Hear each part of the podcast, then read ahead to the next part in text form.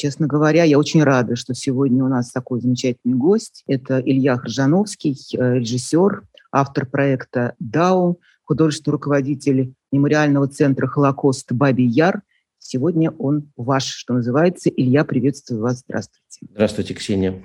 Перед тем, как начать разговор, я могу просто зачитать э, свой анонс, который я, вот э, какое описание к сегодняшней встрече, заодно Илья услышит, про что мы будем говорить. Итак, наш название сегодняшней программы – «Управление памятью». Почему в битве за прошлое побеждают палачи, а не жертвы? Как историческая правда превращается в миф?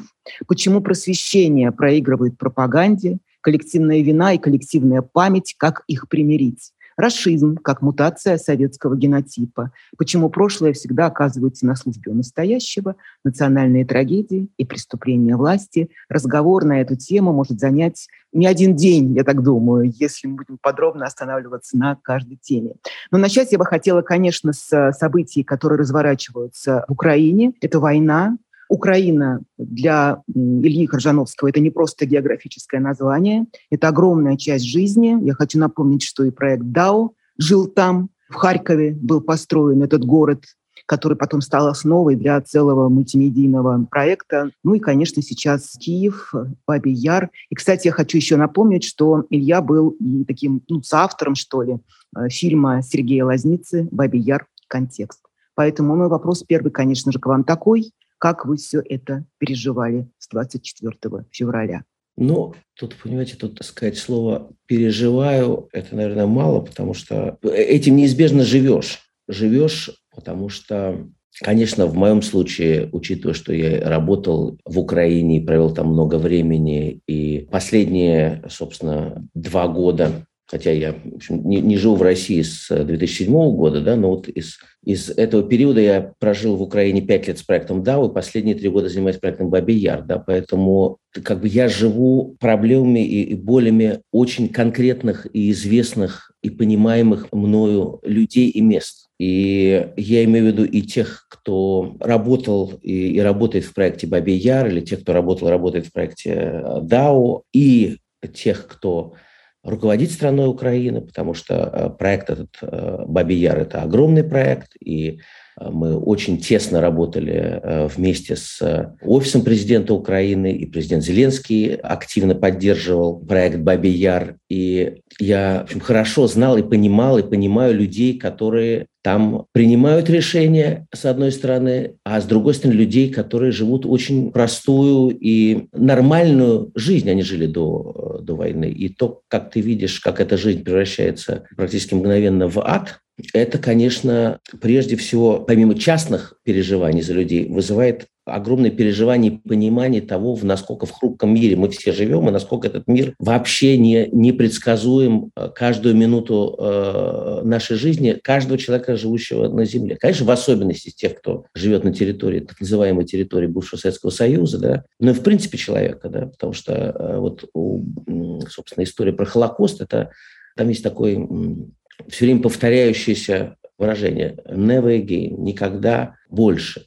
И когда мы работали над этим проектом, собственно, моя идея, мое понимание было, что когда вне такого взгляда и на историю э, с Россией и Украиной, что вот этот ад может развернуться всегда, и он разворачивается не только по вине одного или двух или пяти политиков, а, а он разворачивается в душах и в сердцах и в действиях большого количества людей, которые делают такую ситуацию возможной. И в этом смысле это работа каждого из нас.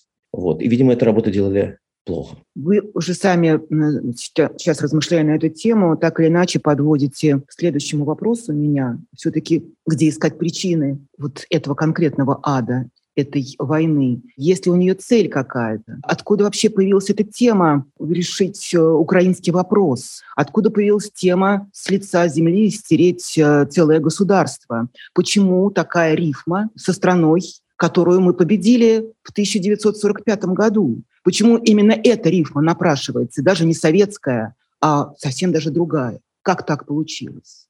Ну, понимаете, во-первых, мне кажется, что вот сейчас мы находимся в точке продолжения войны даже не только Второй мировой, а войны еще Первой мировой. Вот и революции, и всех э, движений начала 20 века, вот это все сто лет длилось через разные типы открытых и скрытых катаклизмов, которые происходили на территории Европы, Евразии, определенной части мира. Да? И вот в этом смысле, если смотреть, когда это все началось, то это началось не сейчас и даже не в... Это даже не продолжение Второй мировой войны. Понимаете, это все результаты стечения маленьких обстоятельств и воли конкретных людей, когда, если на это смотреть, вот за вашей спиной стоит замечательная книжка моего друга, замечательного писателя Михаила Зыгоря «Империя должна умереть». Там довольно подробно рассказывается, как и что происходило в семнадцатом году, да, и из каких тенденций это появилось. Вот если, так сказать, эту книжку продолжать, то понятно, из какого типа сознания,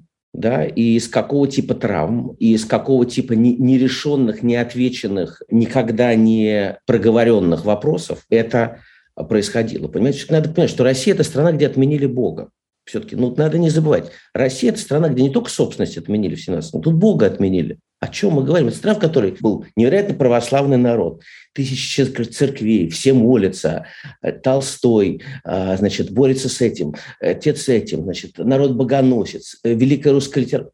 Потом раз, Бога отменили.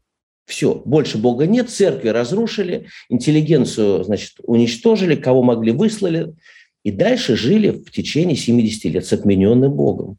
И, и было как бы нельзя говорить о том, что ты что-то, во что-то веришь, другое, кроме материального мира. А так материальный мир тоже отменили, то, соответственно, должен только верить в то, что тебе скажет партия и правительство. А партия и правительство – это абстрактная вещь, потому что там же нету лидера, у нас же ведь партия, это же, а, у нас же все обезличенное. И вот это обезличенное приводит дальше обезличенное же лицо лицо похожее, так сказать, на, ну, как вот в кастинге, да, если говорить, там, вот на кого похож Владимир Владимирович? На моль, да. Такая вот, ну, как бы незаметная, они чекисты такие должны быть незаметные. вот эти незаметные люди с такими вот как бы одинаковыми лицами, вот я смотрю на фотографии или на репортажи с заседания Государственной Думы или заседания правительства, или вот э, смотрю на лица новой российской элиты, ведь там тоже династии, династии Фродковых, династии Патрушевых, династии Кириенко и так далее, и так далее. Вот все эти династии. Смотришь на эти лица, понимаете, ну, а, это обезличенные портреты, которые можно отнести к любому времени после 17 года. И в этом случае, если Бога отменили, материальное отменили,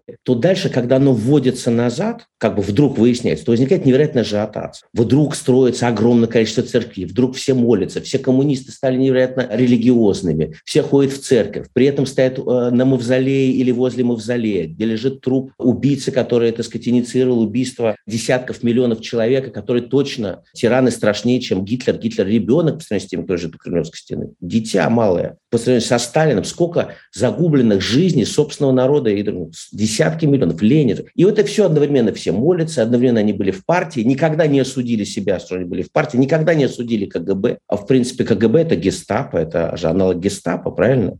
СС, вот эти все части, да, все этим теперь гордятся, то есть э, некому не на что опереться. В этом смысле Путин, мне кажется, вот это вот присвоение того, что во всем виноват Путин, это тоже такое бегство для того, чтобы обвинить одного человека. Это связано с людьми, которые и с народом, и с нами со всеми, которые никогда не поставил точку, не произнес, не произошло, не произошло никакого покаяния, никогда не произошло открытого разговора, никогда не были перезахоронены тела э, и трупы убийц, не был предан земле, рожденный в городе Ульянове человек, понимаете, этого никогда не произошло. Культура и искусство было загнано, уничтожено, унижено, оскорблено, а затем опять с приходом религи- невероятной религиозности, невероятного празднования материальных радостей, это было все вдруг превращено в такую пустоту, да, потому что если вас спросить, а что было сделано, из какие великие произведения были сделаны за там, последние 20 лет, в, в эпоху невероятного расцвета, и могу назвать Сорокина. Да. Ну, Сорокин, э, Сорокин, да, но Сорокину далеко за 60 лет. Сорокин начал писать в 80-е годы. Очередь, это, по 87-й год, если не раньше. Постойте. За эти 20 лет был создан проект «Дал» Ильи Крыжановского. Фильмы были сняты очень неплохие. Из Ягинцев появился за эти 20 лет Андрей. Да?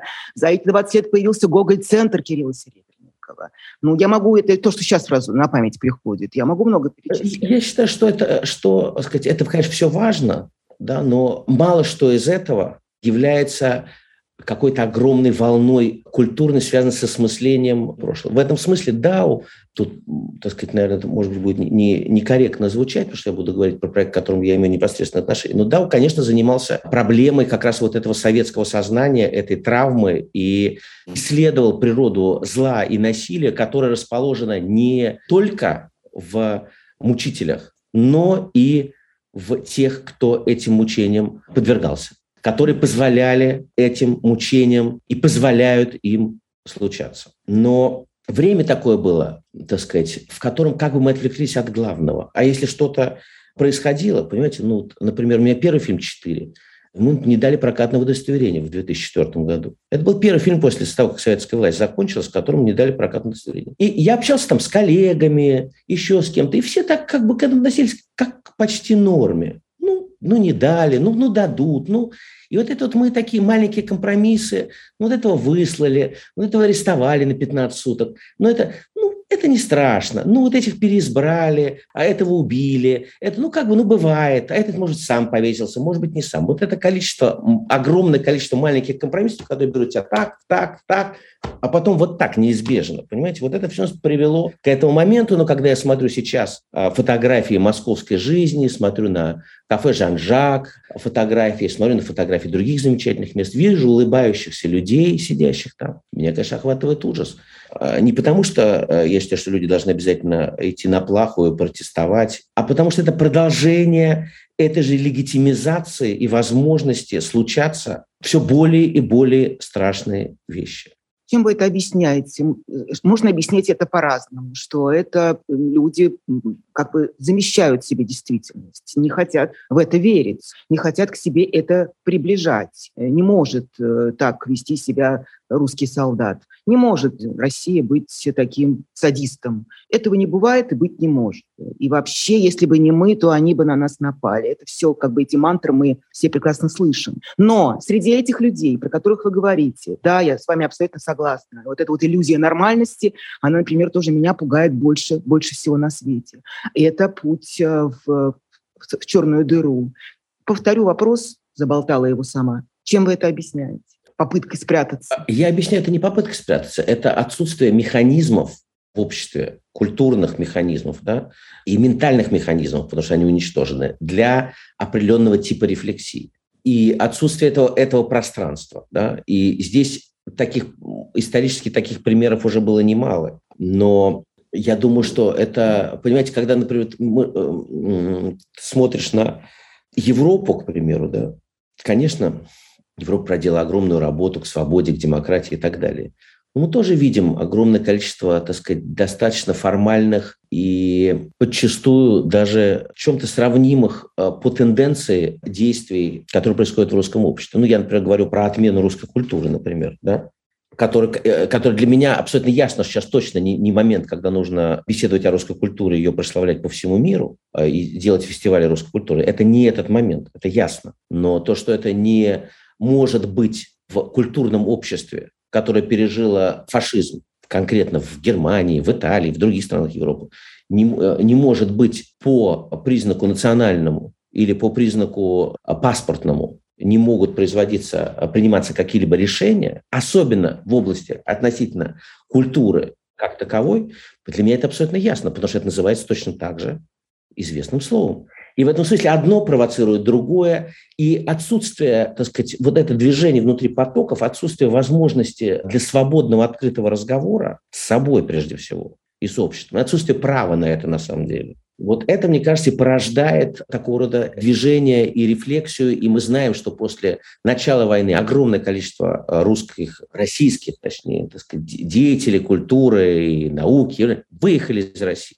но дальше нигде не принятые, нигде не имеющие возможность получить визу, открыть счет и так далее, они вернулись в Россию. Чтобы что делать? Что они должны пойти на баррикады и там на них погибнуть. Ну, не у всех такая судьба, не, не, это точно не те люди, которые умеют это делать лучше всего. Они могли бы, возможно, менять сознание людей. Это была бы для этого возможность и шанс. Но этот шанс тоже в большой степени сейчас прямо на наших глазах за эти несколько месяцев упущен. И огромное количество этих людей вернулись и возвращаются в Россию. Для меня это является не меньшей драмой. Потому что дальше ясно, что такое жизнь в России. Это путь компромиссов, самоуступок, самообманов, потому что надо понимать, что человек – это все-таки еще и социально-физиологическое животное. Не все, хорошо говорить про подвиг, понимаете, но не все рождены, чтобы совершать подвиг. Некоторые рождены, чтобы делать достойно свое дело и жить достойно свою жизнь. И вот эта невозможность быть нигде, вот это место нигде, оно порождает из нигде создание вот такого очередного адского потока, который приведет к обвалу, потока расслабленных, замороженных энергий.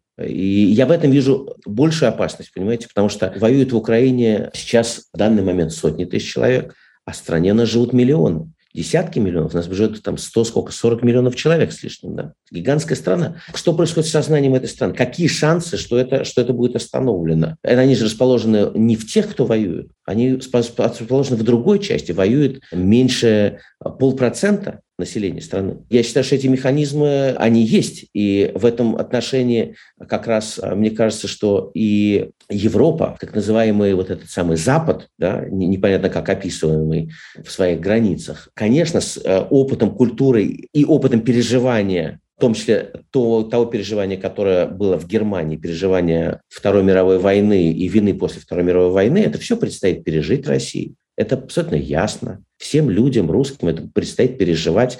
И чем дальше это будет отстрочено, тем сильнее могут быть эти переживания, потому что тем больше будет накоплено страшных шагов. Но вот с этим всем можно начинать что-то делать, потому что были писатели-антифашисты, были, в общем, было большое движение, как вы помните, антифашистское. Да? А сейчас оно расположено только внутри журналистов и нескольких человек. Нескольких человек. Вот мне кажется, что сейчас, может быть, есть какой-то шанс того, чтобы люди, умеющие создавать смыслы, занялись непосредственно своей работой, осознанием происходившего, происходящего поэтому, и возможности создания таких смыслов и таких территорий, в которых можно было бы открыто и честно рефлексировать непосредственно экзистенциально о том, что происходило, а не о том, что происходит сегодня, ну захватили, ну вошли. Ну вошли, да, это трагедия в Украине, это трагедия, это преступление, и Буча, и так далее. Но ведь, понимаете, история 20 века, а уже про Грузию забыли про 2008 год? А 14 год Дебальцева и Лавайса забыли про это? Ну и так далее. В общем, мы знаем, мы знаем историю. Про это же все забыли. Про десятки миллионов уничтоженных людей, про тех, кого пытали. Удивляются, что в Буче происходило. Чему удивляться? Посмотрите, прочитайте «Архипелаг ГУЛАГ». Там все описано, что это другие люди, это же те же люди. И потом, понимаете, есть такой вот образ, не помню, кто-то его очень точно про это сказал, не помню, не могу сейчас вспомнить кто, про то, что ведь те, кто охраняли, этих зэк. Сидели люди, понятно, какие люди сидели. Те, кто сидел, они особо размножаться, извините за такое слово грубо, не могли. А вот те, кто охраняли, могли, и они размножились. И вот мы живем в этом, как бы в стране победившего вертухая. И возглавляет ее вертухай, и окружен вертухаями. Понимаете? И мы э, договорились, смотрите, как у нас вертухай. Вот, а все-таки ведь он иногда был, знаете, и остроумный. И вот, а вот это вот, и мы как бы начинаем даже как-то понимать его. Да? Вот это ведь самое страшное. Мы говорим, да, вот а здесь, пожалуй, что он, может быть, и в чем-то, конечно, не прав, он ужасно, но вот а здесь и так далее.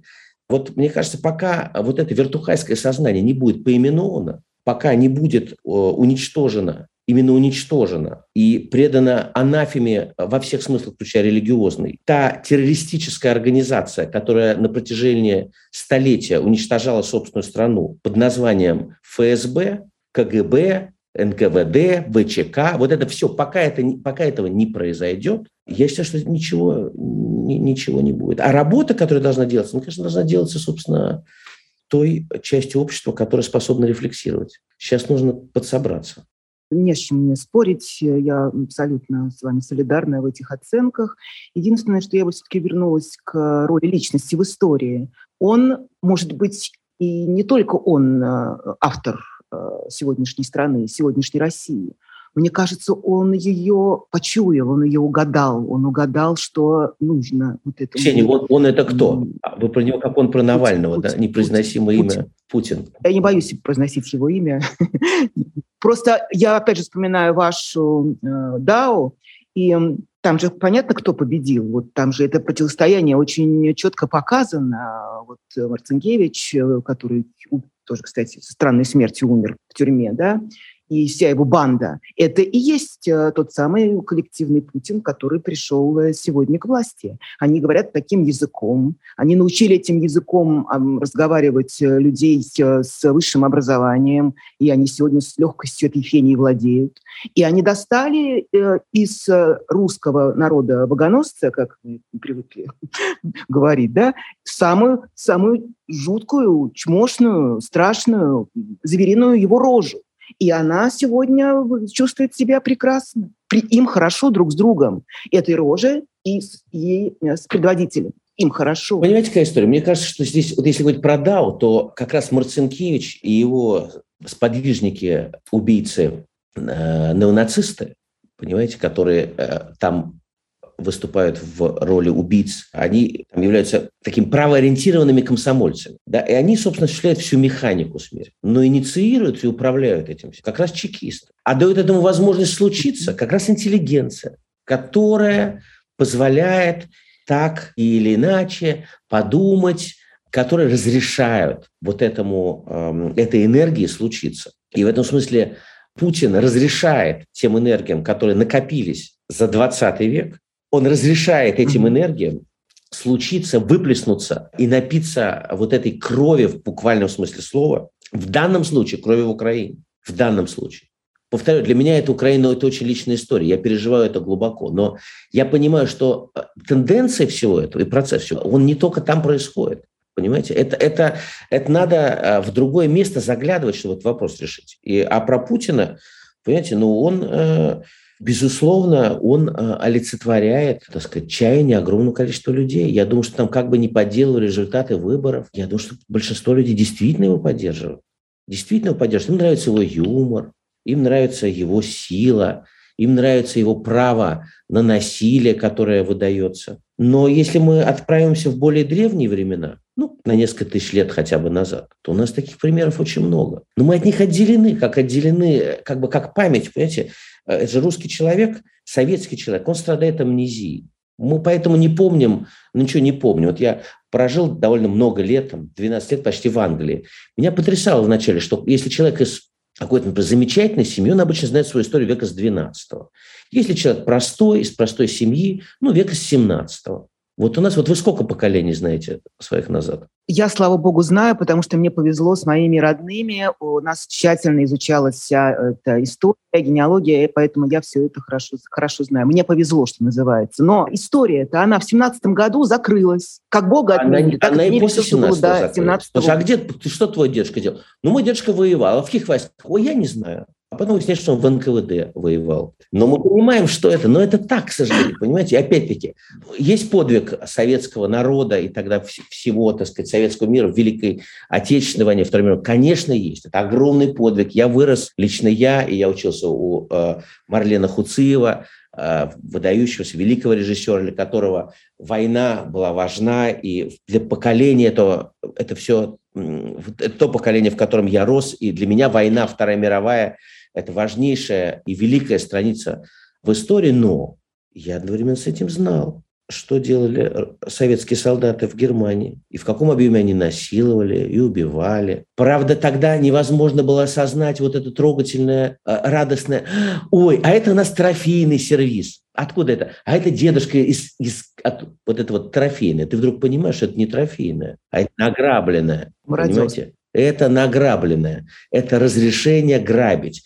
И вот это разрешение грабить, которое, так сказать, почему-то мы называли благородным словом трофейное, понимаете, вот а, это, мне кажется, вот такие мелкие вещи – это трофейное. А, а, а Сталин был великий менеджер, выдающийся. Он допустил очень много ошибок, но одновременно с этим. И вот эти вот все... А, а, вот, а, а поэтому мы его не похоронили, и памятник его по-прежнему стоит. А коммунистическую партию не запретили, а ЧК не запретили.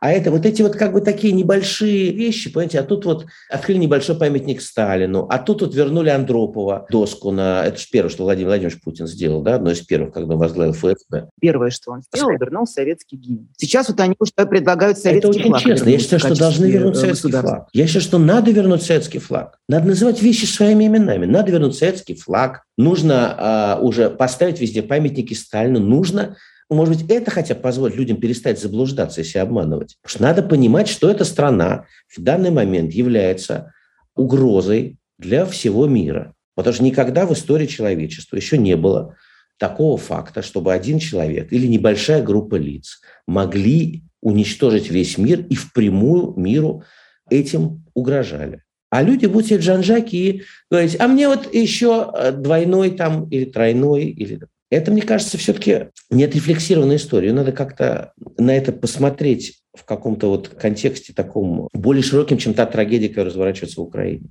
Потому что иначе трагедию не остановить, понимаете? Согласна, не остановить но... того кошмара, который там происходит. Потому что нужно понять, что там реально происходит. Там происходит, действительно там происходит абсолютно фашистское, в буквальном проявлении уничтожение свободной страны, уничтожение, захват, насилие, уничтожение культуры. Это дальше генерирует другую реакцию про отмену русской культуры, которую тоже можно начать в какой-то момент понимать и так далее. Вот мне кажется, нужно перестать вещи понимать а нужно э, с ними иметь дело и с ними стараться бороться.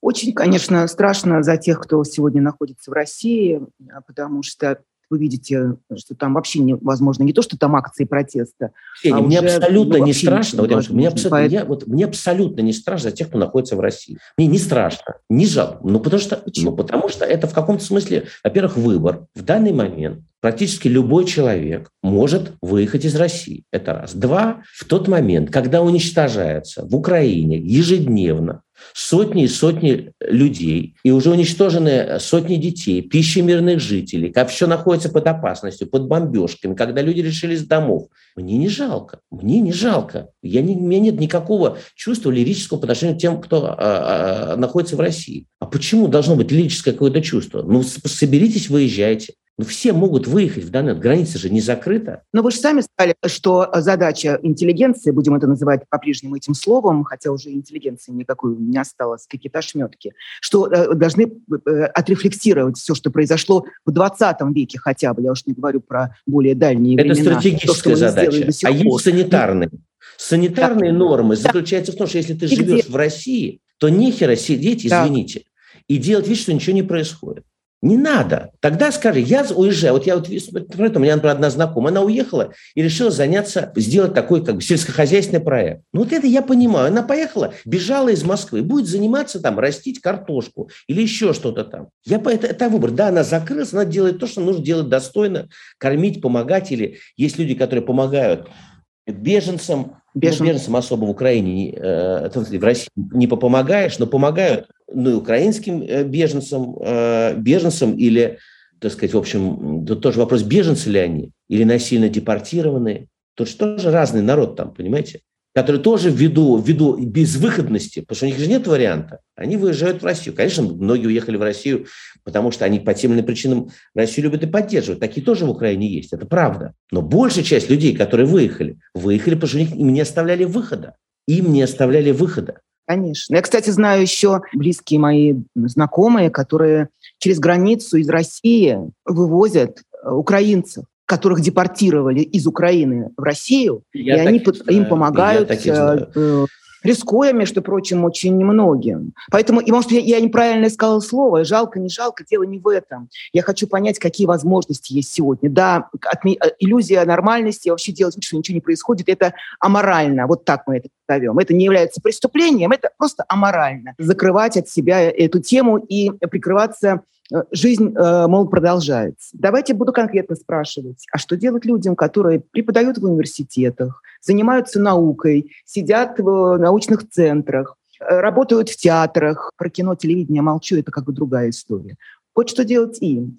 пытаться вернуться к э, советскому Нет опыта. опыту. Надо понять, что опыт это этому... закончится террором и посадкой. Тот факт, что люди будут продолжать работать э, в театрах, э, в музеях, производить выставки, говорить, Россия еще не такое переживала, наше дело, досто... наше дело сохранить достоинство, теория малых дел. Все это приводит ровно к легитимизации того режима, который сейчас происходит. И в этом все участвовали, включая самых прекрасных директоров музеев и так далее. У нас же есть прекрасный пример. Вот, например, вот Константин Львович Эрнст, например. Интеллигентный человек, образованный. Я с ним беседовал один раз. Глубоко образованный человек, знает изобразительное искусство, кино блестяще знает. Но, в принципе, на нем в огромной степени ответственность за эту войну. Не меньше, чем на Путине. Не меньше. Потому что это он участвовал в размягчении мозга и в вселении туда тех э, пагубных, э, преступных мыслей и ложных взглядов э, и той лжи, на которой построено российское телевидение. Это он легитимизировал это, он и, и группа его сподвижников. Но ведь наверняка в намерениях его было что-то совершенно другое. И, и этот список большой, и есть много других героев. я считаю, что вот здесь момент, конечно, сложный. Я считаю, что есть люди, которые совершают абсолютный подвиг, и это абсолютные герои, те люди, которые выходят на улицу, те люди, которые протестуют, или те люди, которые помогают и спасают, или те люди, которые совершают свой героический труд, просто спасая людей, как, например, там Ньюта Фидермессер. Понимаете? Но это люди, это подвижники, а вот все, что касается области культуры, науки, я считаю, что здесь мы все ответственны. Мне, конечно, можно сказать, что мне легко про это говорить, я не живу в России и так далее, но, но я не живу в России довольно осознанно и довольно давно. Но если люди в какой-то э, степени комфорта и, и понимания в ней жили, и хотят продолжить в ней жить, но при этом быть ни в чем не виноватыми, то так не будет, понимаете? Если бы это движение, если бы эта волна отъездов и попытки не отмены русской культуры, а как раз ее активации, просто проблема, которая происходит, они расположены все-таки в более широком поле. Давайте вспомним ковид. Все-таки вспомним про то, что люди два года сидели впервые сами с собой столкнувшись. Столкнувшись с другим ощущением смерти, с другим ощущением болезни, с другим ощущением хрупкости жизни, с другим ощущением помощи друг другу. Ну, это с одной стороны. А с другой стороны, именно Россия и даже конкретно Москва на фоне вот этих всех карантинных мер, принятых во всем мире и соблюдаемых законопослушно населением в большинстве случаев, именно Россия отличалась особым пофигизмом. Да? Это тоже э, о многом, кстати, говорит. Ну, пофигизм. Это, потому что людей не жалко. У нас же даже есть всегда этот лозунг, еще нарожают. Но видите, сейчас не нарожают. Сейчас вот он ворует детей э, из Украины. Тоже для меня загадка, я не понимаю, для чего они воруют детей. Э, устроили там вот этот упрощенный, э, упрощенная процедура усыновления для украинских детей. Почему они их воруют? Тысячи. Ну, послушайте, знаете, это что а, это а, почему, э, а почему они убивают? И... Вот знаете, что интересно? Мы с вами говорим «они».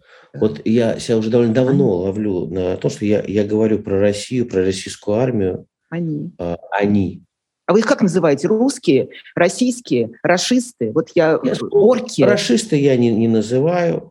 А слово орки, э, мне кажется, достаточно много употребляют украинские товарищи. Я, я считаю, что это... Ну, во-первых, если вы говорите по-английски, вы говорите Russians. У вас нет российский, э, русский. Ну, я считаю, конечно, это российские я как бы не, не считаю про русские, русские, не русские, российские, потому что это государство российское. Но я не, мне не нравится слово «расисты», честно говоря. Эм, не, не потому, что я считаю его несправедливым, а потому что мне просто как-то кажется, что оно тоже позволяет отвлечься от той траектории, которая долго длится. Понимаете? Это все замещение. Орки, расисты. Это превращает страну с очень определенной историей, с очень определенными проблемами во что-то, что действительно можно, как в игре компьютерной, там, или уничтожить, или отменить, или там запретить.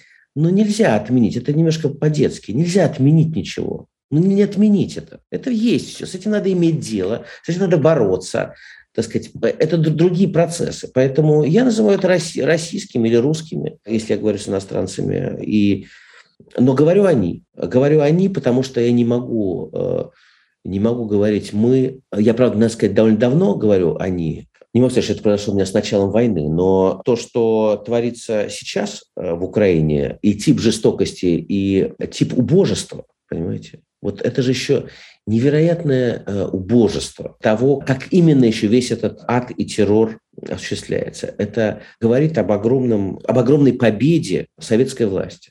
Именно советской. Именно советской власти, конечно. Да, я считаю, что это победа советской власти. Кто был ничем, тот стал всем. Вот этот люмпен пролетариат, вот этот народ рабочих, партии рабочих и крестьян, презрение к культуре, к интеллигенции, к праву на мысль и разрешение на уничтожение, вот это, мне кажется, да, считаю, что что это в данном случае, в данном конкретном случае, это история советская. Говоря в большей части, в большей части в картине там «Всадников апокалипсиса», а фильм «Четыре», э, собственно, так сказать, было понятно, что «Четыре» – это название как раз Володи Сорокина, но я для себя в этом смысле думал про «Всадников апокалипсиса» всегда.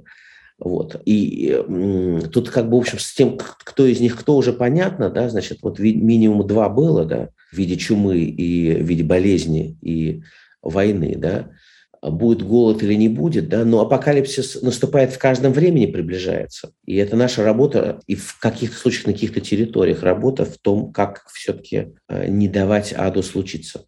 Почему они так боятся и всегда боялись э, отождествления с Германией, с Третьим Рейхом? Это было и при, при Совке, сейчас это особенно... Стеснялись. Стеснялись. Форма слишком красивая. У нас форма уродливая, они дизайнеры убогие, а там хорошая форма. Я считаю, что стеснялись. Но потом э, ведь неназываемый вами вождь российского государства, он же там любил и пиво выпить, он, сказать, с восторгом относился в Германию, прекрасно говорит по-немецки, Владимир Владимирович. Мне кажется, что э, любимый фильм про Штирлица «Щит и меч». «Щит и меч».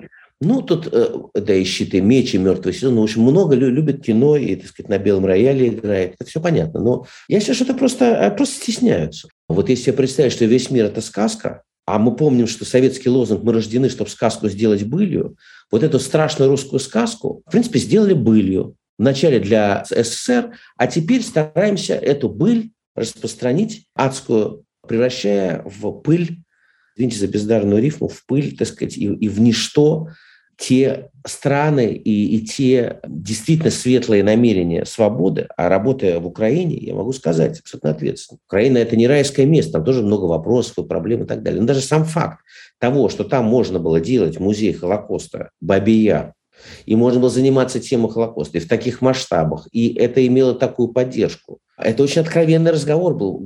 То есть страна готова к откровенному разговору про саму себя была. И вот это право на откровенный разговор, на саморефлексию в очень юном возрасте, потому что страна ну, появилась действительно там всего 30 лет назад, это молодая страна. Вот эта готовность к рефлексии, к строительству, стремление к, а, к другим ценностям, Понимаете, вот э, это все как, как в истории про м, бывшую жену, которая от тебя, видимо, там ушла, или мужа, и вот это вот все дальше. А дальше возникает какой-то все время макабр. Я бы назвал бы вот эту всю историю, конечно, э, э, в эту культуру макабрической. Это правда, что они бомбили Баби Яр? Да, это правда. Ну, а, а бомбили, они просто хотели разбомбить, э, видимо, башню э, телевизионную, но в нее не попали и сожгли одно из зданий спортивного комплекса «Авангард», который впоследствии должен был тоже перейти в, и быть перестроен как часть музея. Ну и сожгли заживо семью с детьми.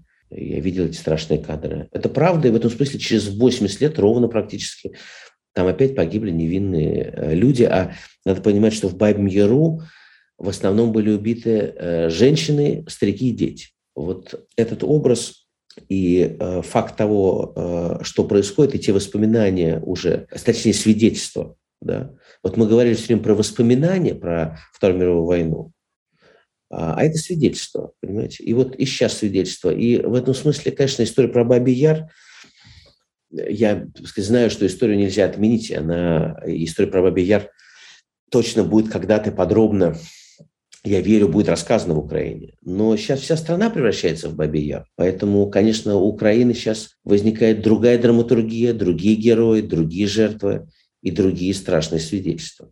И новые коллаборационисты, кстати. Коллаборационисты возникают всегда. Надо не забывать, у нас же тоже никогда не произносили про русских коллаборационистов. Никогда не говорили про гигантскую армию Власова, которая воевала. Никогда это не рассматривалось вне советской парадигмы. И никогда не рассматривался тот факт, что боролись и, и хотели бороться и победить советскую систему, которая для прогрессивного человечества, так называемого, тогда не выглядела намного лучше, чем гитлеровская. И точно, как мы знаем по своей истории, точно, и как мы видим по результатам этим, Угу. Гитлер что там был? 13 лет. Они до сих пор каются. 13 лет он был. И, и надо сказать, что еще, что надо сказать, почему, то, что мне кажется, Владимир Владимирович сделал. Он помог, конечно, Германии победить во Второй мировой войне. Он обеспечил им эту победу через 80, через без малого 80 лет, через 76 лет. Это Владимир Владимирович, конечно, ему это удалось. Угу.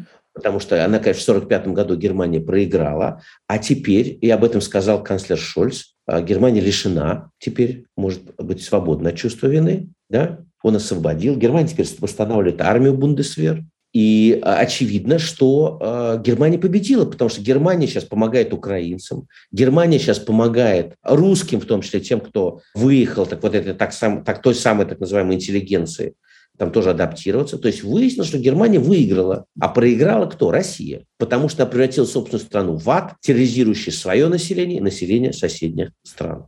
Как вы думаете, почему так э, легко народ, я тоже в этом уверены, большинство, приняли эту бациллу фашизма за какое-то, наоборот, исцеление. Вот, по сути, он декларирует все время, Путин, э, некое вставание с колен и исцеление от комплексов э, нации. Но это все происходит с помощью тех же самых вещей, которые вот мы уже сколько раз повторяем в нашем разговоре, которые происходили в той же Германии в 30-е годы. Почему это так легко легло на эту почву русскую? Что, что здесь такое э, происходило, что так легко это все принято? Ну, а, мне кажется, здесь, понимаете, здесь же тоже есть та же структура, которая была в начале э, века, и откуда возник Гитлер. Это унижение Германии, Угу. Это Германия сначала униженной, потом она компенсируется и так далее, и так далее. Это история про закомплексованность, про, про, комплекс, э, про комплекс неполноценности. Поэтому комплекс неполноценности должен замещаться какой-то невероятным, невероятным героизмом, невероятным подвигом или виной кого-то другого, потому что ты же ни в чем виноват не может быть. Но, вторая, мне кажется, что здесь не нужно отвлекаться на Германию. Мне кажется, здесь достаточно в России. Надо сосредоточиться на себе. Надо перестать отвлекаться на Германию, на фашистов, называть их расистами. Вы про фашистское сознание. Надо сосредоточиться на своей истории, на, надо сосредоточиться на том, что делала КГБ, что делала, так сказать, что делала КГБ в 90-е годы, что мы до сих пор не знаем.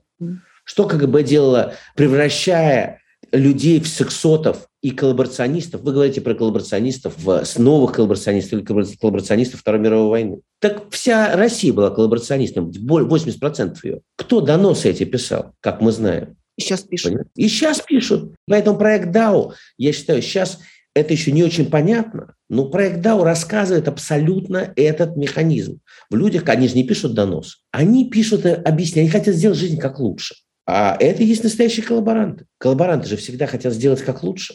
Это не всегда страх, это идеологическая оценка этого со стороны победителя. А со стороны как бы на территории войны это совершенно другие логики. Все совершают подвиг. Русские солдаты, я уверен, едут спасать контрактники. Мир от нацизма. Ну и денежку зарабатывать. Это же тоже все нормальная история. Как 5 миллионов рублей доплатят за погибшего. Представляете вообще, что это за какие это огромные деньги а для не заплатят, они кинут обязательно. И сейчас уже кидают. Ну, кинут или заплатят, ну, а пообещали. Понимаете? Это же все, это же, это же нормальная история. Это нормальная, типическая русская история. Надо не забывать, что русский народ все-таки и Россия, и российское государство, царская Россия, сделали рабами собственный народ. А не кого-то там рабами, собственных людей сделали рабами. Мы же сами себя рабами делали и сами себя освобождали. Это же надо понять, сознание определенное. И произошло это только что, в 61 году, 800 о чем мы говорим? Это поэтому нормально выкупить вот это, так сказать, эти все логики мне, мне очень, э, очень понятны, но их надо рассматривать в собственной истории а, и в истории эм, понимания, с пониманием того, что в этой истории всегда будет платеж. Мы находимся в таком моменте, видимо, действительности, в котором амнезия это не поможет. Потому что технологически так мир устроен, что все, все зафиксировано. Мы через 80 лет после событий Бабьего Яра точно нашли через 80 лет места расстрелов. Мы точно нашли еще многие фамилии тех, кто убивал. Любой человек, который убивал сейчас в Украине, каждый человек будет найден и поименован. Мне в этом нет сомнений. Каждая семья этого человека будет нести эту ответственность и это страшное бремя. И это важно стараться дать людям понять, осознать это. Безусловно. Хотя это сложно в стране, понимаете, в которой такое количество, ну, знаешь как, убил, украл, сел, вышел. Какая любимая радиостанция? Шансон. Страна радио Шансон. Кого мы любим? Григорий Лепс, там, Стас Михайлов. Вот кого любит эта страна? Это страна с а, уголовным сознанием. Вертухаи. Я вот, знаете, когда, вот извините, что так монологом говорю, я когда снимал фильм «4», я снимал а, в Мордовии. Там есть такое место Потьма, и там 300 километров зоны. Просто зоны одна за другой, одна за другой. Там, значит, есть такой город с оптимистичным названием Темников, там такая гостиница, в которой приезжают, значит, те, кто приезжает навещать, там в Потьме есть одно кафе. Ну и, собственно, люди, которые туда приехали э, охранять в 30-е годы, туда, значит, по комсомольскому призыву приехали охранять. И вот эти охранники и их семьи, значит, вот у них прям участки разбиты рядышком, зонами, где стоят их дома, там же работают расконвоированные зэки. Семьи эти обычно охранников работают целиком семьей. Муж, жена, жена в женской работает колонии, он в мужской. Их дети там же работают, их отцы там работали. То есть они на самом деле, люди всю жизнь сидят. Они ходят в это единственное кафе, где они празднуют дни рождения, поминки. Это как бы единый мир. Вот когда я смотрю на, эм, думаю про Россию, я думаю, что вот именно это модель э, русского мира сейчас. Понимаете? Я просто, простите, э, вспомнила сразу город Рубцовск, э, уже ставший сейчас нарицательным, откуда все самые страшные садисты попали на территорию Украины, и мародеры, и разбойники, которые все эти стиральные машины и награбленное добро отправляли через э, э, белорусскую почту. Так это то же самое. Как раз Оля Романова про это рассказывала, что Рубцовск – это Алтайский край, и там сплошные зоны кругом. И что это тоже дети Вохры и внуки Вохры. Вот да, там они э, живут. Собственно, вот то, что вы описываете, наверное, такого рода этот город. И это проникает в сознание, скорее всего, да, вы правы. Вы правы. Меня знаете, что еще поразило? Ну, помимо всех этих вот немотивированной звериной совершенно жестокости, что они все время, э, как вам сказать, ну, суд и срут в квартирах, которые они захватывают, что срут около, на, на каком-нибудь крыльце, что оставляют вот такие вот послания, эти солдаты, в, в разграбленных домах. Для, для меня это еще какая-то загадка, э, с чем это связано, что это такое, почему все построено исключительно вот на таком вот помоечно, э, помоечном уровне. Это люди ли это вообще? Откуда это? Конечно, но это, я вам говорю, просто посмотрите, на, надо просто заглянуть на пару тысяч лет назад, там все. Это определенный тип мечения территории, так же, как насилие жен, так же, как убийство на глазах. Это, это тип празднования победы и результат того карнавала, да, то есть перевернутого мира и в так сказать, бахтинском во всех смыслах, да, вот этого перевернутого мира, где все становится дозволено. А вот эта все, все дозволенность, она а, как бы сдерживается тюрьмой. Угу. Потом людей как бы из тюрьмы выпускают. И вот они имеют право это делать, понимаете? А потом у них все равно все заберут, отнимут, их всех поубивают. И люди к этому готовы, понимаете? Потому что жизнь в России не ценится. А то, что вот все там э, де, делали все, так сказать, то, что делали, там срали, ссали, это и в ДАО есть там, это вот, собственно, сподвижники Тесака, они также действовали когда они выгнали всю интеллигенцию из э, общежития ДАО, они первое, что стали сделать, стали ссать вазы. Это, типа, это как бы, ну, э, так метится территория. Уничтожением, разграблением. Потом уж про революцию, все про 17 год писали. Но когда мы думаем про великую культурную акцию, э, нацию немцев, мы тоже знаем, что они, так сказать, э, чем мы гордимся? Тем, что они перчатки из кожи человеческой делали подушками волосы набивали. Ну, то есть это более глобальный процесс идет, более глобальная картина. И, и когда ты думаешь про такую большую картину, то это один тип думания, а когда ты думаешь про то, что можно делать в России, а, с тем, чтобы это предотвратить, другой тип думания. Когда думаешь про свою семью, это третий тип думания. Мне кажется, просто надо пытаться думать одновременно в нескольких, знаете, как говорят в авиации, эшелонах. Летят самолеты эшелонами. Это вообще излечимо? Это лечится? Вот то, что мы сегодня обсуждаем. Ну, мне кажется, понимаете, мне кажется, что здесь же как вопрос времени. Ну вот 80 лет болели, значит, наверное, должно столько-то лет, наверное, это должно лечиться. Но вопрос, как, как это лечится? Что это такое? Что будет? Что это? Потому что когда вот вы говорите, например, про Алтайский край, uh-huh. или мы говорим про Бурятию, тоже это удивительно, что эти страшные страшные действия совершены людьми, которые происходят из очень духовных мест. Невероятно красивых, красивых и духовных мест. Буддисты, красота Алтая, священного края, шаманы. Все. То есть это какое-то в мире такое искажение происходит сейчас, мне кажется. Вот оно, оно, наверное, как-то как меняется, но через время. Может быть, может быть, просто через очень долгое время и через сверхусилия. Вот скажите, вас же невозможно околдовать, обмануть. Ну, я имею в виду, что э, ваш взгляд на происходящие события – это взгляд человека нормального. Что является защитой? Выходит, что ни просвещение, ни образование, ни литература, ни вкус, э, как мы заметили на примере Эрнста, ни начитанность, а это все не является защитой а, от э, озверения. Да? Тогда в чем, в чем тогда смысл? Кто научит человека критическому мышлению, кто научит человека, взрослого человека, выстраивать э, логическую цепочку в своей голове, понимать, э, что еще проистекает. Это кто? Родители, среда, учителя. Как это происходит? Кажется, вы знаете, это связано с э, возможностью радоваться. Mm. С возможностью испытывать радость, радость. Потому что в странах и, и в моменты исторические, когда ты не можешь радоваться, то тебе и делиться нечем. Ты испытываешь боль, обиду, а, злость. Зависть. Ну и любые другие чувства. Потому что если ты испытываешь радость и любовь, то тебе хочется этим поделиться. Я имею в виду не веселье, а именно радость в духовном том смысле, в котором радость выше страдания. Недавно беседовал, вспоминал про то, что я когда ездил в метро, я раньше вообще очень много улыбался. Сейчас, кстати, поводов меньше, возраст, наверное. Но я раньше все время улыбался. Я помню, что мне всегда в метро в московском говорили, что ты улыбишься, что тебе смешно. То есть улыбаться человек не имеет, он должен блин, страдать, понимаете?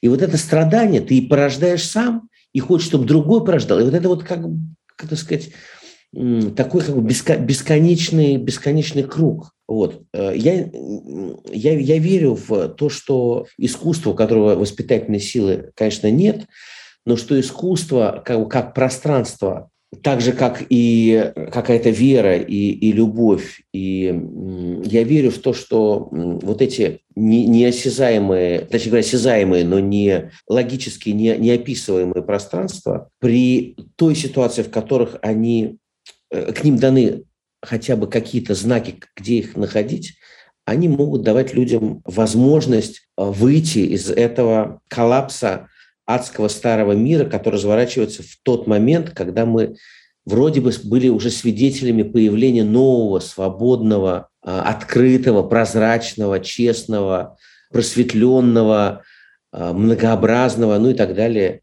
мира, так сказать, уже завтра будет сингулярность, но пока что вяжут руки, насилуют, убивают, срут.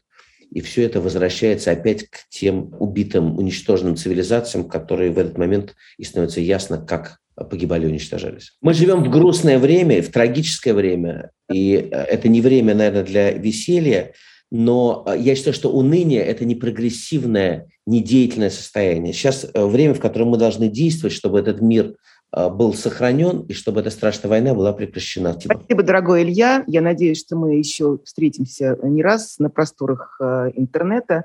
Спасибо за все, что было сказано, и за откровенность, и за очень точный диагноз а, сегодняшнему нашему, на сегодняшней нашей Родине. Вам спасибо. Спасибо.